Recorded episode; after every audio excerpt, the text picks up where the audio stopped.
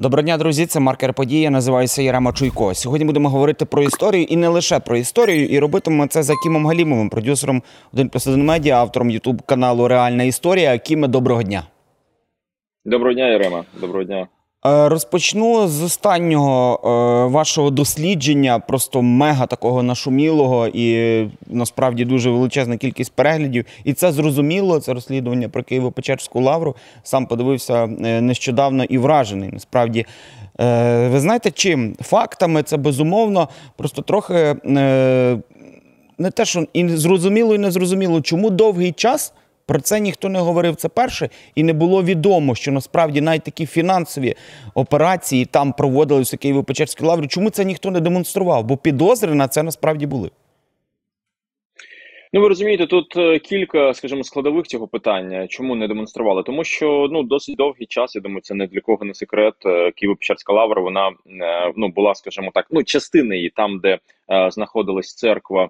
Е, Московського патріархата і власне монастир. е, Ну, все це було під контролем московського патріархата. Доступ туди був обмежений. Е, Я думаю, що ви пам'ятаєте всі ці історії, коли журналісти намагалися туди потрапити, як їх там так цей славно го- горизвісний Паша Мерседес і проклинав, і, так далі. Все це було прямо в камеру. Тому ми маємо розуміти, що тривалий час в серці нашої країни, в серці нашої столиці була територія абсолютно ворожа, куди, е, скажімо, ну був просто обмежений доступ е, для. Громадських діячів для журналістів, а за часи Януковича все це ще і покривалося, скажімо, з е, зі сторони держави, тому що е, ну це також всі знають, що там майже весь уряд часів Януковича, уточнення Януковича, вони всі були прихожанами московського патріархата. Вони всі е, на цю церкву, е, ну сучасною мовою, донатили, скажімо так, да, робили пожертви і так далі. Тому це очевидний такий фактор впливу е, Росії і Кремля е, на Україну якраз через церкву. І тому мені здається, сьогодні вкрай важливо піднімати це питання, розуміти, що е, церква, в якій читають. І прославляють е, патріарха Кирила, ну їй не місце в Україні, це очевидно.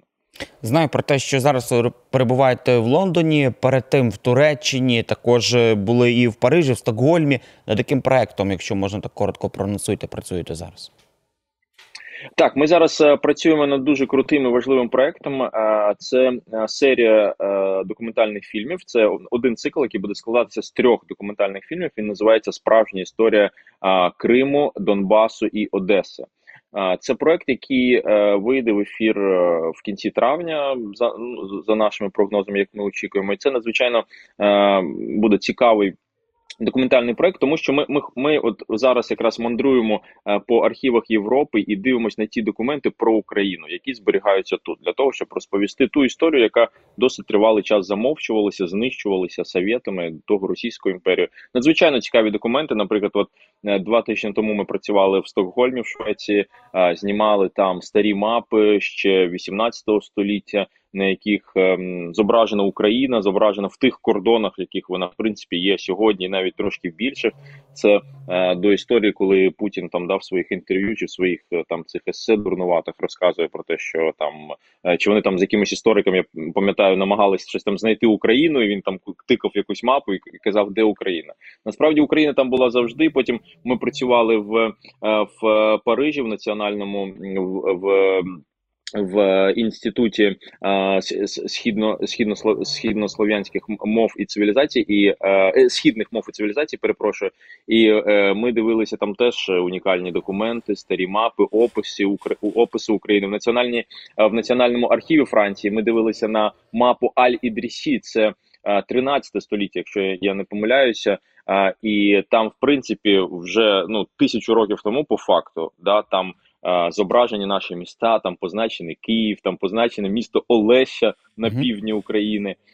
Дуже дуже дуже багато наших місць, наших територій, які вже тоді існували, і ну ще тоді, коли не було Москви, по факту. Тому е, от такі цікаві факти ми збираємо. Е, ми ем, працювали в, в Великій Британії в В Кардіфі це це столиця Вельса. Ми працювали в архіві Джона Х'юза. Джон Х'юз це засновник міста Донецьк, тому що до приходу е, радянського союзу Совєтського Союзу перша назва Донецька була якраз Юзівка на е, по імені цього Джон Джона Х'юза, який заснував е, це місто. І ми розказуємо про ці зв'язки з Європою, тому що по факту всю промисловість е, на Донеччині розвивали європейці, вихідці з Великої Британії, з Франції, з Бельгії і так далі. Це надзвичайно цікаві історії, які я впевнений для багатьох будуть цікаві для того, щоб розуміти реальну історію нашої країни, справжню історію нашої країни. Акі ми далі поговоримо про історичні факти, історичні моменти, але перед тим я звертаюся до наших глядачів, щоб обов'язково е, поставили лайк під е, цим записом, а також десь комунікували з нами, е, спілкувалися на ту тему, які теми ви хочете, щоб ми обговорювали. У нас доволі непогані перегляди, але тобто не всі підписуються. Тому також закликаю підписуватися на наш YouTube канал. Акі ми знаємо про те, що ви активно займаєтеся формуванням е, нової підручника історії України. Я давно вже хотів про це насправді поговорити, тому що є проблематика. Знаю про те, що і вчителі, і викладачі в школах вони жаліються на те, що багато фактів вони не знають, як подавати, як по-новому, тобто як загалом згадувати наших ворогів теперішніх і в минулому вони також були. Е, Чому це важливо взагалі зараз, от на ваш погляд, і е, які новації пропонуєте ви, зокрема?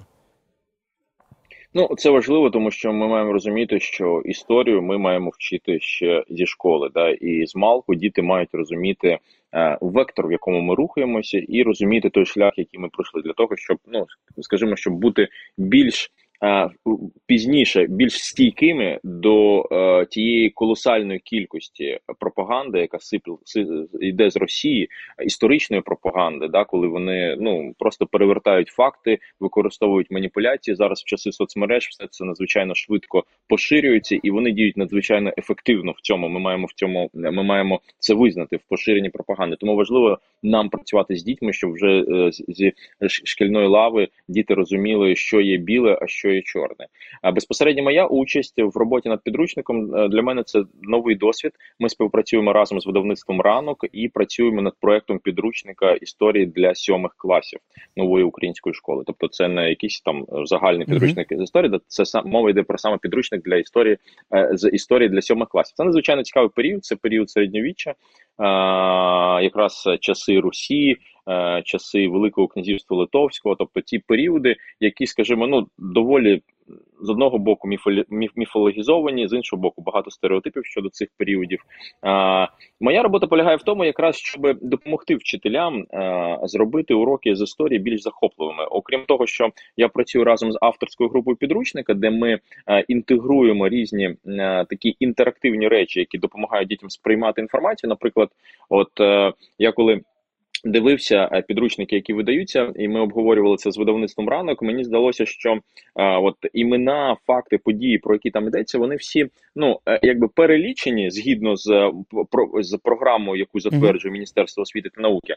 Але а, ти, коли це все почув, то воно, скажімо, важко відкладається в голові, тому що воно не прив'язано до твоєї землі. Тому ми вирішили робити такі штуки. Наприклад, там ми говоримо про Нестора Літописця, там про повість минулих років. Да, я їду в Києво Печерську лавру і знімаю там невеличке відео, де я спускаюсь безпосередньо до тіла Нестора Літописця і показую, що ось він лежить тут. Там да чи ми розказуємо про Ярослава Мудрого? Я їду в, в Софію Київську, показую саркофаг, в якому був похований. Ну за за однією з за основною версією був похований Ярослав Мудрий. Я показую цей саркофаг для того, щоб пояснити дітям, що дивіться, ця історія вона не не десь відбувалася, вона відбувалася тут у ваших містах, під вашими ногами на цій землі. Ось ці люди тут поховані. Ось ця споруда тут стоїть. Ось цей договір був підписаний тут. Мені здається, що це створює такий емоційний зв'язок з з нашою землею для дітей. Mm -hmm. Та тобто вони розуміють, що це все відбувалося тут. Ми робимо такі невеличкі відео, поміщаємо їх за допомогою QR-кодів під параграфами підручника. Тобто діти, коли вчаться, вони можуть вдома. Е, ну в школі з мобільним телефоном не можна ходити вдома. Вони можуть взяти мобільний телефон, чи вчитель може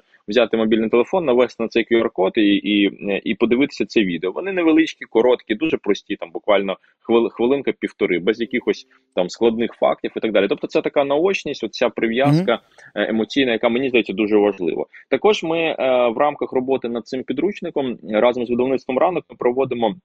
Вебінари для вчителів. Ці ці вебінари абсолютно е, відкриті для для будь-якого вчителя. Це все безкоштовно. Е, можна підписатися на соцмереж видавництва ранок, і там завжди є анонси наших вебінарів, де я ділюся вже, вже з вчителями додатковою інформацією, яку я бачу. Тому що ну ясна річ, що вчитель не може ну складно вчителю вирватися, поїхати, наприклад, е, там не знаю, в той самий е, uh національний архів Франції, де я де я був минулого тижня, подивитися на ці документи. Е, я можу розказати про ці документи. Я можу розказати, як вони виглядають. Я можу розказати додаткову інформацію, як вони туди потрапили. Якусь знаєте, інформацію, яку ну ти не вичитаєш е, там десь в наук наукових джерелах і так далі. Тому що е, ну там завдяки моїй роботі в мене є змога ці документи ну щупати руками, дивитися на них, дізнаватися якусь таку дуже цікаву додаткову інформацію. От, власне про все це я розказую, розповідаю історії. Ну яку на які на мою думку можуть допомогти вчителям, е, скажімо, більш більш ну не те, що більш цікаво, більш захопливо, так щоб ця історія відкладалася в.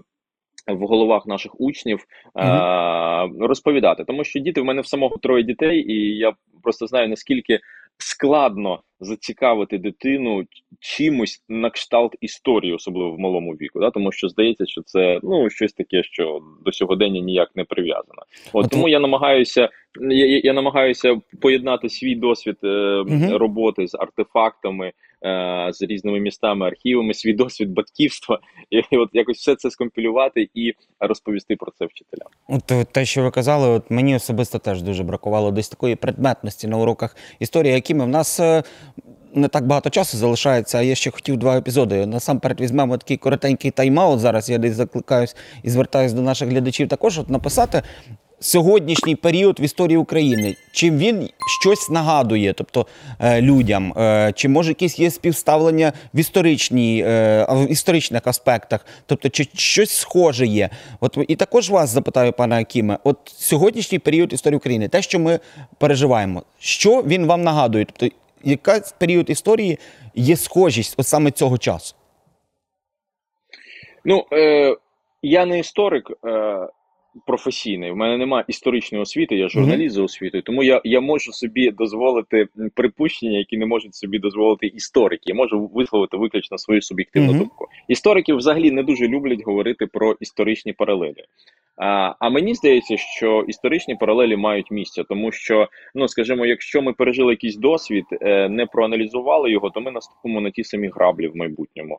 А мені особисто цей період дуже нагадує період Української Народної Республіки, да, коли е, ми по факту перебуваємо під е, величезним тиском з боку Росії, військовим тиском, да, ми воюємо з ними, вони воюють з нами. А ситуація на міжнародному на міжнародній арені нестабільна, і ми шукаємо постійно підтримки. Ну звісно, що зараз підтримка набагато більше ніж була тоді, тому що тоді нас підтримували тільки по факту країни, які програли в першій світовій війні. А зараз е, ця підтримка набагато консолідованіша. Але е, те, що відбувається всередині нашої держави, да, коли ми. Е, скажімо, дуже легко можемо втратити єдність. Очевидно, певні паралелі є, і ми маємо пам'ятати про те, з якими проблемами стикнулися стикнувся уряд Симона Петлюри. Ми маємо пам'ятати mm -hmm. про єдність і розуміти, що сьогодні на кону речі набагато важливіші ніж е, там політичні амбіції, ніж конкретні політичні цілі а, тих чи інших людей. Та що сьогодні на кону взагалі виживання України, mm -hmm. і для цього очевидно ми маємо бути об'єднані. Це ключовий чинник. Акіме, наостанок хотів ще обговорити е, тему переходу е, з російської на українську мову. Насправді дуже важливо, багато хто зараз її обговорює. Люди, які продовжують спілкуватися російською, вони е, отримують трошки такий осуд, навіть не трошки. Інші люди, які намагаються переходити певні насміхання. Знаю про те, що ви е, десь 2013-2014 рік, тоді е, ви так повноцінно вже почали переходити саме на, на українську мову. Скажіть, е, чому це також от зараз? Важливо саме зараз вже прийняти таке остаточне рішення, тому що багато людей є зараз, які спілкуються е, російською. І які ви докладаєте зусилля, бо знаю, також є певний проект в цьому аспекті. Так, в нас є е, проект, е, є всеукраїнський рух єдині. Це е, проект, який допомагає українцям переходити на е, українську мову. Це безкоштовні також курси. Кожен може на них записатися. Вони місяць від місяця йдуть. От цього місяця я є амбасадором цього курсу. Кожен місяць вони беруть нового амбасадора, людину, яка ну скажімо, допомагає популяризувати українську мову. Цього місяця це я. Теж можна зайти на сайт єдиних, зареєструватися і безкоштовно проходити ці курси. Ці курси, скажімо, ну вони не вчать прямо от там. Українській мові, українській мові вони радше ну і вчать також, але все ж таки більше вони допомагають е, зробити ось цей психологічний перехід. Тому що я, я сам по собі знаю, я, я, я кримський татарин, але ріс в російськомовній родині, і е, найважче перейти на українську, коли ти все життя говорив російською там в своєму колективі, в своїй родині. Да? Ну тому що ти думаєш, як люди на тебе будуть Мгм. дивитися, ти боїшся зробити помилку. І отут е, дуже важливо в голові переключитися, да, зрозуміти, що насправді Україна є абсолютно ну штучно зросійщена. Я завжди про це розповідаю. Що російська мова не є е, не є чимось природнім для України. Це мова, яка сюди була всунута примусом, вбивствами, катуваннями і так далі. Да? І тому, коли сьогодні багато українців кажуть, що ну я все життя говорив російською, це моя рідна мова. Ну це не так. Скоріше за все, вашого там діда, прадіда чи прабабусю чи бабусю закатували, вбили чи виселили в Сибір, і тому ви сьогодні говорите російською. Про це важливо пам'ятати. Да? Що все ж таки наша мова це українська мова. І коли ми розуміємо, що це не перехід, а це повернення до свого коріння, набагато легше зробити цей перехід. Чому це важливо? Тому що сьогодні мова визначає, на жаль, е, Росія створила такі правила. Силою, що мова визначає по факту кордони, розумієте, Мгм. і тому для нас це на- на- на- надзвичайно важливо, коли сьогодні в своїй родині ви говорите російською мовою, це значить, що ви в своїй квартирі створюєте російське е, російськомовне середовище. Ну це так, це факт. Якщо тут російська мова, це значить це російськомовне середовище. Якщо це російськомовне середовище, то е, завтра сюди можуть приїхати російські танки і, і сказати, що ми вас будемо освобождати, бо ви російськомовні, ви наші. Розумієте? Тому це ну маркер, який позначає Мгм. нашу ідентичність, позначає нашу територію, позначає нас як українців. Тому е, надзвичайно важливо сьогодні переходити на українську мову. Дуже крута, крута від вас якраз позиція щодо дому. І я думаю, що от е, наші глядачі, які е, все ж таки ще вживають і спілкуються в деякій мірі російською мовою, вони почують це і будуть пробувати переходити на українську мову. Акім Галімов, продюсер 1 плюс 1 медіа, автор ютуб каналу Реальна історія. Спілкувалися сьогодні одразу на кілька тем. Акіме, дякую, що знайшли час. Успішної вам продуктивної Дякую роботи. Це був маркер подій. Я називаюся Єрема Чуйков. Всіляких вам гараздів. До побачення.